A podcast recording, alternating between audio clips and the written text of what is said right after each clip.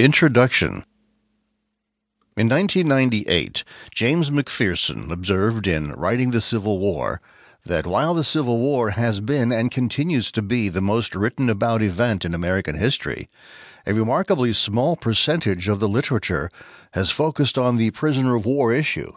Since that time, about a dozen books on this topic have been published, though rarely by academic presses. This relative dearth of writing on the subject may reflect the belief that William Best Hesseltine's seminal work, Civil War Prisons A Study in War Psychology 1930, set such a high standard that there was little meaningful to add. More likely, it reflects an understandable reluctance to tackle a subject that remains highly controversial nearly 150 years after the war ended.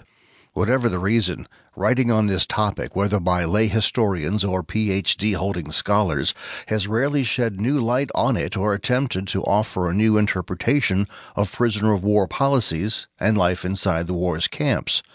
My intention is to offer a book that does offer a new perspective on Northern POW policies and how federal officials treated Confederate captives during the Civil War. From the end of the war until Hesseltine's book appeared, Union officials have been characterized as horribly inhumane when it came to their treatment of Confederate prisoners.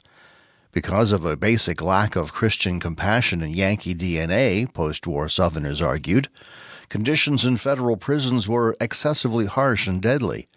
According to writers from the Lost Cause era, Confederate prisoners were thrust into crowded and filthy pens where they were systematically denied adequate food, clothing, shelter, and medical care.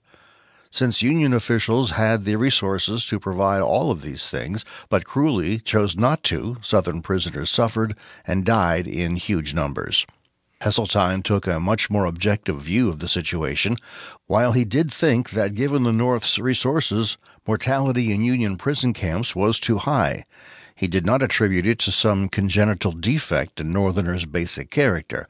Rather, he suggested they denied vital resources to Confederate prisoners because they suffered from what he called a war psychosis. After being bombarded with prison atrocity stories by the Northern press, officials decided in 1864 to initiate a retaliation program where supplies such as food and medicine were withheld as a way to dish out to Southern prisoners the same treatment that Union prisoners were believed to be receiving at places like Belle Isle in Richmond and Andersonville in Georgia. Northern officials were not evil, they were misguided. Since Hesseltine's still valuable book, there has been a noticeable trend back towards characterizing Northern officials as cruel, vindictive, and negligent in their prisoner of war policies.